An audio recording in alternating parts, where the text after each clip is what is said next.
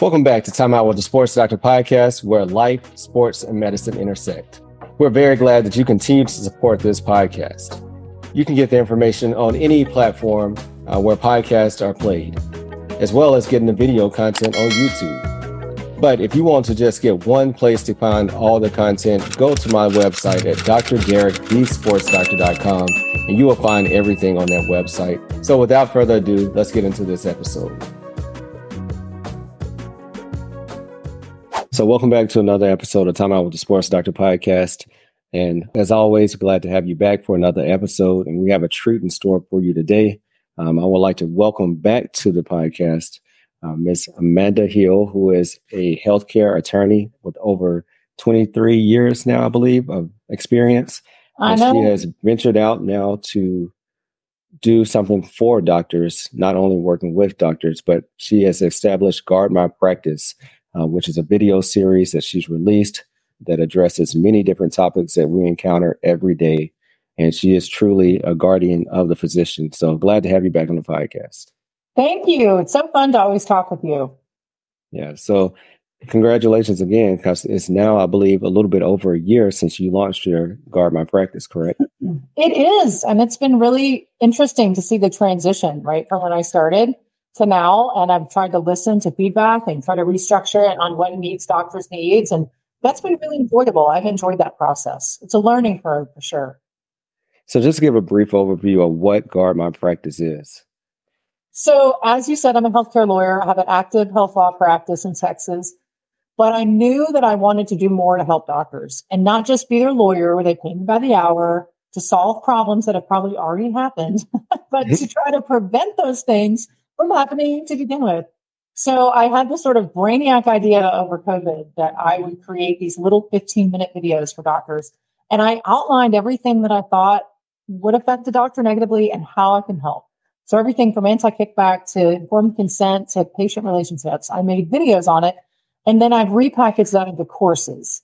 So I have a course on contracts, one on staying out of trouble, one on difficult patient relationships. And I go all over the country and talk to doctors a lot about, you know, contract negotiations, things that I've done my whole career. To me, you know, Derek comes so easily, right? It's second nature. I do this for a living. It's, but it does not come naturally for physicians. And I get that.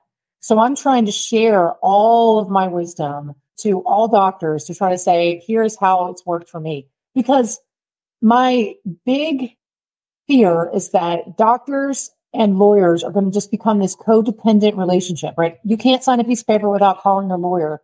And then you start to feel like, I don't have any power. You know, I'm tired of having to call everybody every time I sign something. And so I'm trying to teach physicians some of the skills and what I've learned over the course of my 23 years. So it's been really enjoyable. It's the feedback has been phenomenal about how much I've helped or how, you know, the journey in their career. And so I hope it continues. Yeah, you've been doing a lot of um, speaking. I've seen multiple uh, seminars and going to different conventions and things of that nature. So I think that's great to be able to get in front of doctors to really let them know because I can speak from my personal experience. Many times physicians don't want to have to have a discussion with a lawyer or, you know, it's always like the enemy more so than the advocate. I well, think like cockroaches. They're like, lawyers, gross. Yeah, I, hate lawyers too. I get it. but we have to change the tide. I was, we were talking before, um, we've talked many times about this teamwork mentality. You know, it takes Correct. a village. Yeah. And I'm telling you what, it really does take a whole community to make sure that we help, you know, not just negotiate on the state federal side. You know, we're, we're talking, our hands are in the non-compete argument we're trying to fight for compensation for the millions of inbox portal emails. I mean, I care very much of having sustainable health system with physicians in practice. and we all benefit. Doing, their doctors are just bailing, and I get those calls like, "I'm done, Amanda. I can't do this anymore. I'm it's too much admin time. The reimbursement's going down every year. I'm I don't see my family. I'm out." And we have to reverse that trend. And so I'm just doing my tiny part in the in this bubble in this community where we can help each other to try to get through. Um, so we need all the different parts, lawyers, other physicians, team, coaches, you know, all to get together and form this team. Because without it, no one can do it alone. Yeah, no, I agree. Totally agree. Um, so you've had the guard my practice, but now you've done several small group coaching sessions as well. So I know that your partner, Dr. Amy Vertrees, is not able to make it today. I was really looking forward to having both of you on so we could really talk about, from a surgeon as well as a, a lawyer standpoint, how you are able to provide a holistic approach to working with doctors. Um, and the fact that you've teamed up with another surgeon, I think, speaks volumes to being able to truly understand what we go through on a daily basis. Well, I'll tell you, Amy is like a soul sister. We found each other and we're like, we're going to be a team going forward. And it has been life changing. So we taught this course back in the fall and we're teaching it again in December. She is a practicing surgeon. She started her own group. She's had a lot of different transitions and she went into physician coaching a few years ago. She wrote a book that I helped her write or I edited a lot of it about lessons you did learn in residency, sort of be the boss of your own life. And she's a phenomenal coach. Like when I talk to her, I'm always like, oh gosh, how did you know that insight? Mm-hmm. it's, you know, just as a person. And so when we came together, she has the insight of, I know surgical practice is hard. You know, she was a former military trained. She went to tour tours. She understands what it's like to leave your family and be a surgeon and, you know, in the military and be away. And the, you know, it's hard to be a woman surgeon. So all of that perspective that she has it's combined with all my perspective of, you know, working with doctors, editing their contracts, you know, having the doctor cry in my ear saying, Oh crap, I made a terrible mistake. What do I do? And so we sort of teamed up as like a powerhouse. Like, man, we're not going to let doctors be confused anymore. You know, we are teaching this course about job transitions. So it's not just the course that I teach on contracts or your little right. bubble or this little bubble and staying in the trouble. But what we're saying is like, look, you have a job now either you might lose it, you might get fired, or you might want to quit. And then there's another job in your future. What about the transition between the old job and the new job? That's where we come in, right? We want to teach you not just, you know, how to lead with grace, you know, how to know what your current contract says and how to negotiate your new contract, which is really important, but also like don't take baggage with you from your old job to your new one. You know, learn how to let stuff go. Learn what you really want. You know, I had a doctor call me. She was overwhelmed. She was, she had kids that she never saw. She had a senior in high school. And she's like, Amanda, I'm on call all the time. I operate all day. I just don't see my family. My husband's about to call it quits. you know, I have to make a change. So she sent me this contract for a different hospital system on the other side of town. And she's like, they give me one more week of vacation. It's more money. I'll have more time to take off. And I was like, what? How would you have more time? Money doesn't create time. It doesn't matter that they give you $100,000 more a year because the RVU expectations are the same or more.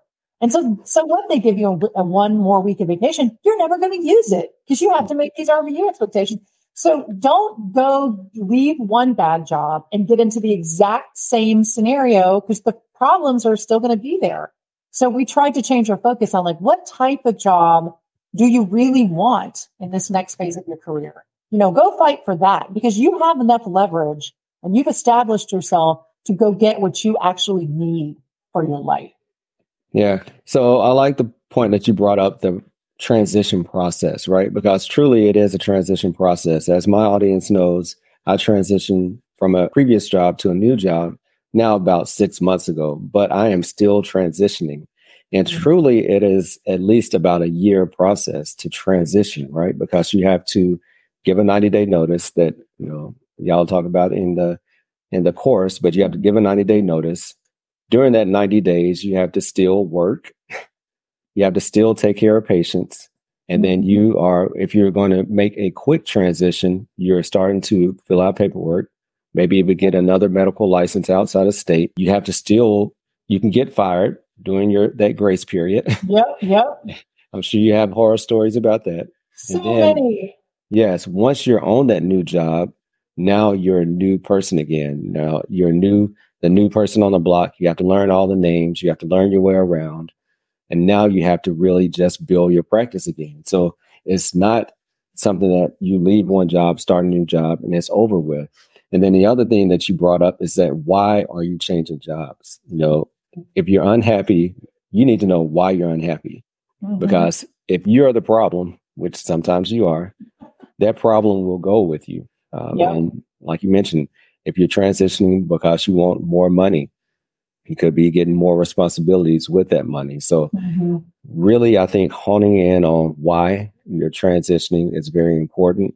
And then, what are you getting yourself into on a new job? You know, will it be private practice where you're going to have to deal with partners and deal with handling your own books versus mm-hmm. if you're in academics, you're going to have to deal with the teaching aspect or maybe research, making mm-hmm. sure that you fully understand why you want to transition and what different your that next job is going to offer you. I think is very vital to a smooth transition. Oh, I completely agree. And in fact, I think that's why a lot of doctors are hesitant, even though they're miserable in their job yeah. Basically, this is like, I don't have the mental energy to take that year process. And so I'll just stay where I'm at, I guess. This is what life is. I'll just suck it up. And instead of just saying, wait a minute, let me just prepare myself for that process, right? And then you sort of strategize. How do I want to handle myself? Like, what, what am I getting into? How do I negotiate the next thing? How do I find? We spent two weeks, no lie, in our last class, only talking about leverage and when I asked just blindly, if I were to ask, you know, what do you think as a physician your leverage is? They would say, they spout their resume, right? Their CV. Oh, I'm trained in this. I'm fellowships. Certain, you know, tra- I have this experience. Forget it. We're not talking about everybody that interviews for a job has the actual credentials. Right.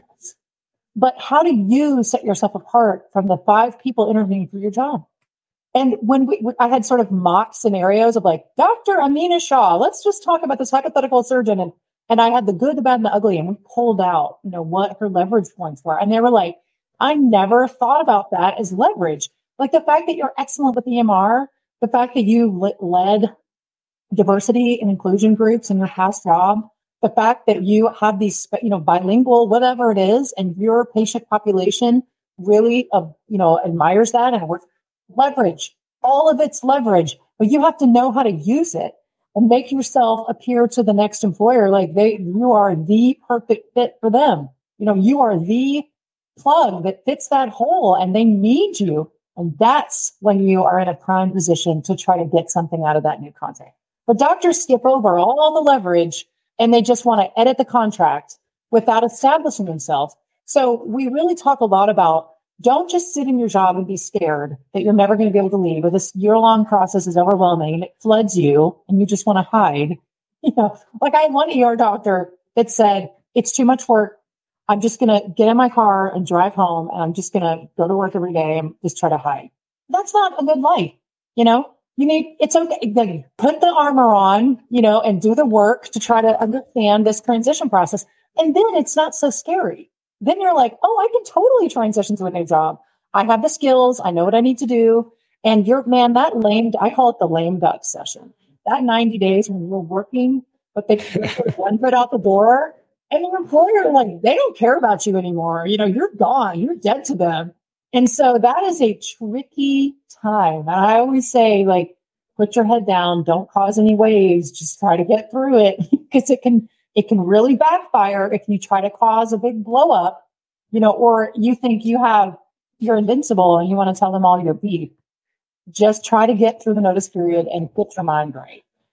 And it's a very vulnerable time emotionally as well, because if you've been in a practice, you've committed a lot of time and a lot of energy and effort, and you have people that you care about that you work with, as well as your patients. And it's hard to part ways with your patients one of the most difficult things from the transition phase was I knew that every time I went into a room, I was going to be emotionally drained. Mm. You know, why are you leaving? I can't believe you're leaving. You know, you're my what am I going to do without you? Yeah, my doctor. And I mean, it gets old really quickly. And to go through that for 90 days or six weeks, however long it takes for the word to hit the streets, it is can be very emotionally draining which can put you in a vulnerable situation when you're already your mind is in multiple places. So I think that's one thing that physicians don't really realize during that transition phase is how emotionally draining it can be. Um, well, and then so. there's the patient notification rules in your state, right? You're supposed to notify your patients when you're leaving.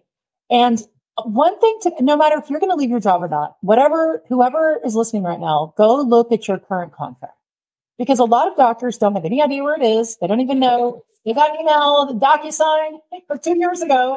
Yeah. Go pick it up the, from the dusty shelves and read it. Because one thing a lot of contracts say that doctors don't realize, you put in your 90 day notice, but like you were saying, they can terminate you or accelerate that notice at will without you having any say to it. So if you say I'm leaving and then two weeks later they're like, you know what, go ahead and pack your bags, you're done.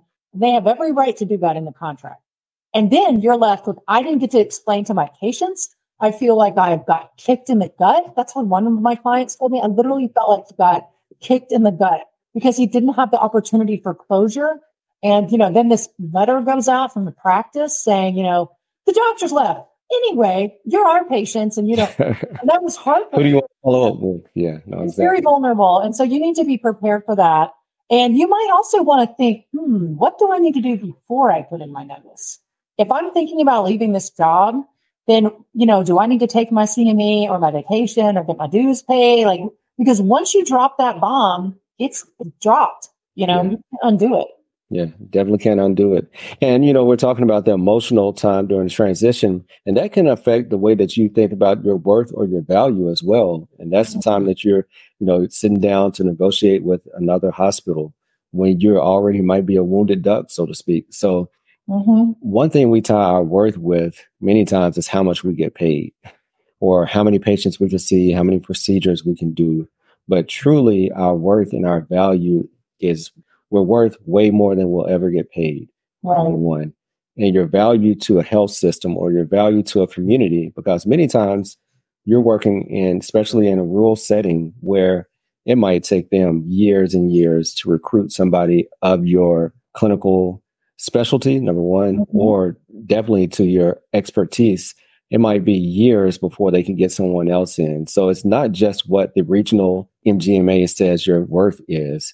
Mm-hmm. It's about what you bring to the table, how you're able to um, impact the community, how you're able to bring in new business or start a new service line. These are all things that you should be thinking about when you're negotiating, not just what the local value says a physician should be getting paid. Absolutely. And think about things like, you know, when you're looking at your call schedule, how, you know, can you put a cap on it? I mean, how much are you going to be on call? And is there a way that you could put some reasonable limitations? You know, even to say, if I work so many shifts per year uh, and everyone over that I get paid extra for, because then it makes it's not about the money, right? It's not that, like you said, you're not valuable. It's the fact that you feel respected. You know, I don't want doctors, they come to me a lot feeling disrespected because they're just these, they pour work on the position and they just keep on dumping it. Like the fire just keeps growing and, you know, they feel like, you know, am I just at your disposal? Am I just a widget for the system that I work and just, you know, work myself to the bone? So you want to feel that if you're going to work extra shifts, you get compensated for it, you know, or you can have the ability to say no. You know, mutual agreement, my favorite phrase. You know, if they're going to stick you in a different location, you have to agree because a lot of times that affects your non-compete. So you want to make sure that they don't just stick you somewhere.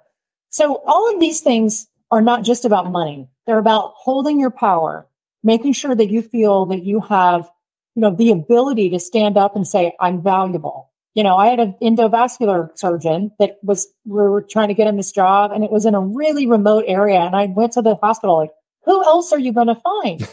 Does this work in this area? You know, like this is the best hire. And so he wants this amount of time off so he can travel and live his life. And so you really have to look at it from all angles. But the good time to do it is not when you're down and out, like you were saying, when you're kicked in the gut, when you're vulnerable. I've had doctors tell me, I'll sign anything. I can't be seen as being fired. Uh, whatever job comes along, they're just like, send me the contract. You know, man, I'm going to write my name on it.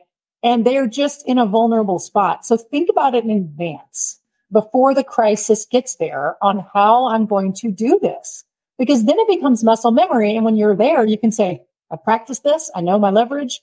I'm going to follow these tips and I, I'm not going to burn a bridge because I tell you what, it's hard.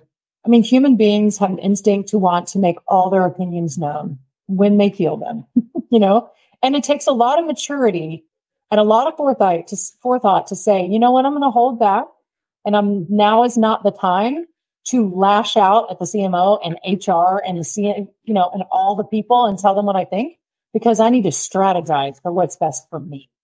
Yeah, That is Absolutely. a lesson we could all learn.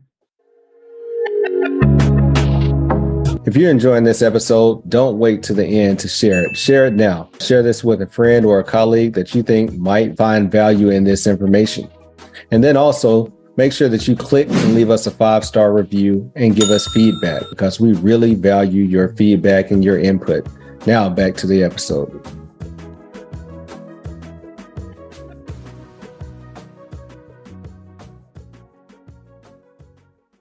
No, I think that's very valuable. Let's talk about. So I was almost going to say post COVID, but we're not post COVID because COVID seems to be rearing its head it again. Never goes but, away. Right, the post pandemic phase of medicine. We know that the medical system as a whole, the infrastructure was damaged, so to speak, from COVID and the expense of having to pay extra staff and travel staff and different things of that nature. The spectrum, I'd say, there are many hospital systems, there are many states that are struggling from a healthcare standpoint. Hmm. What are you seeing as far as physicians and healthcare workers? What's our role and what's going on from a financial standpoint?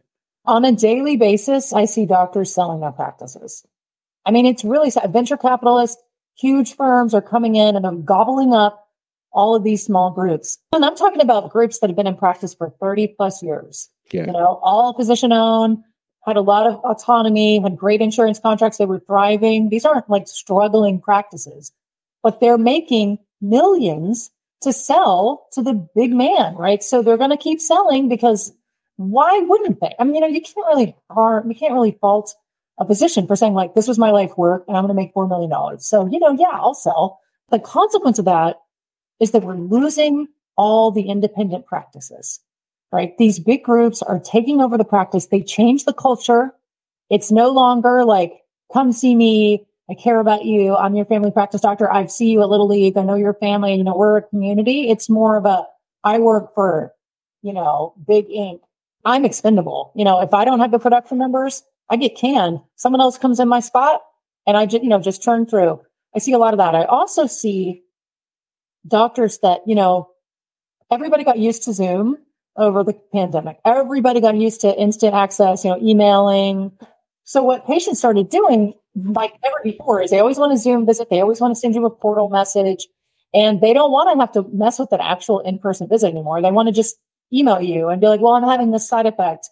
I'm this medicine isn't working for me." Where they used to come in the office and you get to bill for it.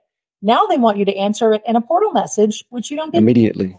you know, so you're like, "Wait a yeah. minute, come in yeah. and see me," and they're like, so it's changed the world of medicine because patients want stuff now instantly and for free. And you, I mean, you have to make a living. And so it's, you don't want to be a jerk and be like, hey, can you come in to see me in the office? Because I really need a 99214 for this discussion. but, you know, also you want to be receptive and helpful for your patients. And, and it's just an untenable situation. It, healthcare is broken. It just broke, you know, and we're cobbling. We're trying to figure out how to put it back together. And I mean, it, like I said, I'm one cog in this wheel. We're, we're trying to move it forward. Um, but one thing I can demystify for you is a lot of the stuff that you didn't understand before. And part of it is negotiating for what you're worth so you don't become overwhelmed by it. How do you outsource a lot of that to the staff? Right? How do you get the physician out of a lot of that administrative mire so you can focus back on what you really love? How does the group you know, feel about physicians and autonomy and the patient relationship. There was a huge lawsuit down here in Texas because a, you know, company was basically telling doctors that's too many days admit in the hospital. You got to shorten that. You know, telling them how to practice medicine. Enough. You know, you're the physician, not the entity that controls you.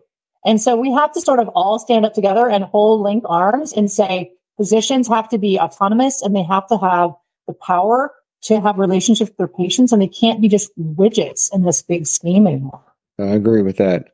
Um, and then also, are you seeing a change in benefits or change in things, days off and contracts, kind of in the current medical state? Well, I'm seeing everyone doing more with less. And so a lot of times they'll say, well, we just can't give you more time. We don't have any doctors, you know? So mm-hmm. like if you take off a, mo- a month and a half, like who's going to replace you?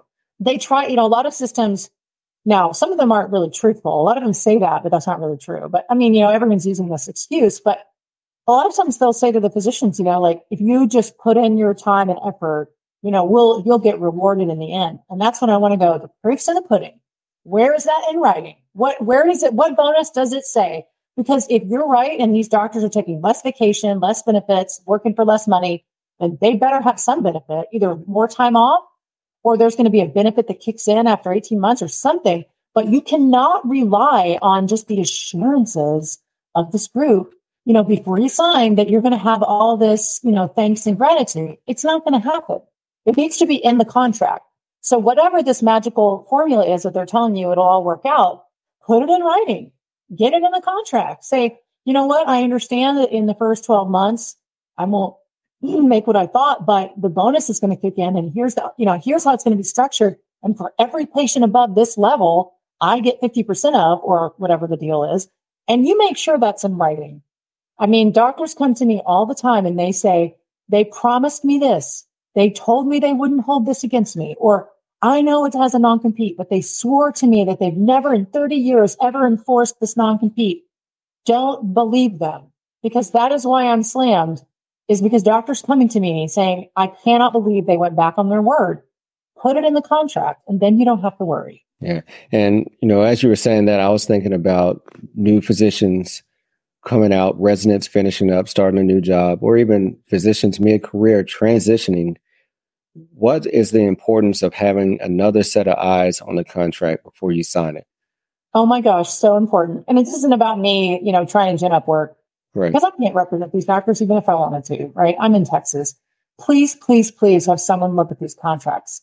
And there's like three things. I mean, you're not going to get, especially as a resident, if you're coming out, you're not going to get a bunch of changes. You're not going to have them take the non-compete out and give you a hundred thousand more dollars. But is there a back door? doctors that sign contracts without any way out all the time. And it blows my mind. It's like, did you not look this over before you signed it? Because if there's no way out, then you're locked in like in prison.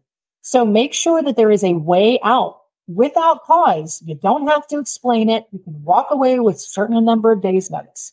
And that if mm-hmm. they fire you in that interim, they have to pay you the 90 days, right? Guarantee yourself a window of time to allow for the transition. You know what I said earlier about how they can accelerate that?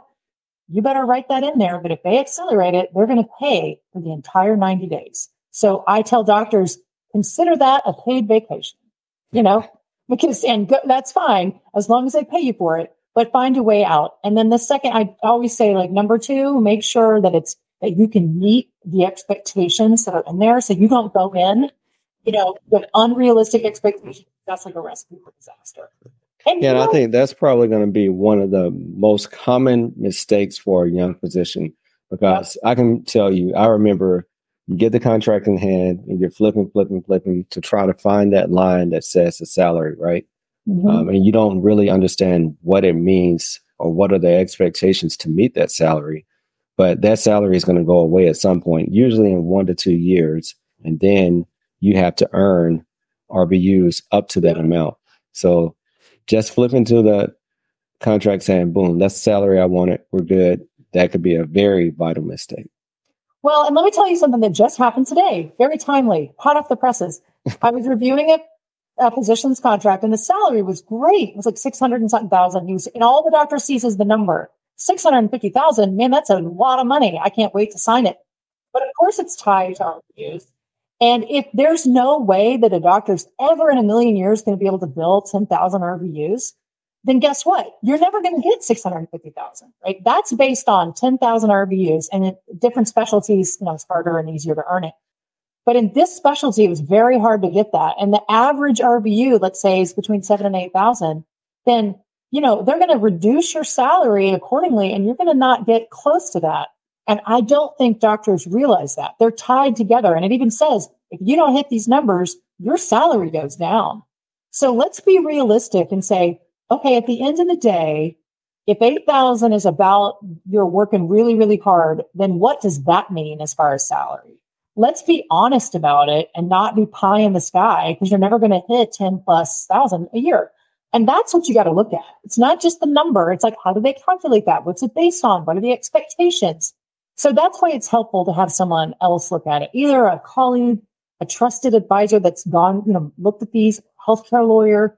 I mean, of course, I've recommended a healthcare lawyer because we do this every day, but certainly anyone else that can help you understand it. So one doctor's like, I feel like an idiot. This stuff just looks like Greek. Like I don't even understand the words. you know, and I was like, well, I too don't understand medical records oftentimes, you know, and EKG just looks like a bunch of lines. I mean, I look at a pathology report and just, I have no idea if that's normal. And so we all have our skills. So just trust someone to give you the guidance through it. Because when I have a client that says to me, Oh, I can't get out. I thought I had 90 days. And I was like, Nope, there's no way out. You have to stay for five years unless you can argue they breached the contract. That is a very bad day. Yeah. And play to your strengths. Don't, if you, like you said, if you're not comfortable with contracts, please, please, please get someone else to look at it, get another colleague to look at it, get mm-hmm. a, you know, legal, a lawyer to give you some legal advice as well, because once you've signed it, it's done. It's done. and I will say there's power in numbers. Like a lot of times I'll I'll get maybe a neurologist or anesthesiologist and they all, you know, are kind of time to renegotiate their contract together. Well, don't pick each other off and be like, well, I got a lawyer and I got another lawyer and we're all fighting these independent battles. You know, go in mass because if you go in mass and say the radiology department is not happy with the expectations, you're much more likely to get a change across the board rather than like one person had a better lawyer and the other person just signed it because their husband wife said to, you know, the other one is like not asking for much. That's a bifurcated nightmare. So get together, make sure all of you sort of think, you know, trying to get this big ship moving in the same direction. Yeah, no, that's good advice. And tell us about what you and Dr. Amy, this new course, how people can get involved if they want to, and what it's going to be about. Yes. So Tuesday, um, the 28th of November, we're going to do a free webinar. And if you miss it, it's okay. We'll do the replay, but we hope you're there because we're going to talk a lot about this. And then December the 12th is our first day of the new course. I understand it's before the holiday, but holidays are when a lot of change happens. In fact, we were going to start this course in the new year, but I have seen so much in the news about doctors being let go. They're scared of losing their jobs. We're like, man, we're just going to start it. And it meets, it's a three month course. It meets every Tuesday night sort of VIP because you have us, you know, live to, to answer questions and to go through this together with you. And it's a real transformation. I mean, Amy's got a real way with coaching, which sort of changes the mindset. And I work with you with the, on the, you know, sort of the contract part. It's a phenomenal course and I hope everyone looks into it. It's on the Guard My Practice website. Just click on 90 day notice. That'll take you to it. But I really hope you sign up because it can change your life for the better if you're better prepared. And we will um, include the information about the course in the web in the show notes as well. Uh, but I cannot really tell you how important it is to have someone, number one, where you're getting advice by the month, not by the hour, mm-hmm. you know, or by the email, because every email has a cost. Yep. Every phone yep. call has a cost. So when you can get a, a general understanding of things, even if, like you mentioned, she's only in the state of Texas. So even if you get this information and you're dealing with your personal lawyer in whatever state, you can decrease the amount of questions that you have to ask or be able to ask more targeted questions, which is really important just in general, not even from a contract negotiation standpoint. It's just you're going to get more understanding when you have a basis. And I think that's what your course is going to really provide for people. Absolutely. In the last round, we had doctors from all over the United States. And I mean, I had one of them say afterwards, I truly think of myself differently now. I feel so much more ready to take this next leap. So that's what it's all about. You know, it's about us building this community around doctors and helping you through one of the hardest things they're going to do. You're only going to change jobs a couple of times in your career. And yeah. so it's a really big decision and you just don't want to take it lightly. Yeah, absolutely. And any way that I can help out or add value as a transitioning doctor, I'll be glad to help out.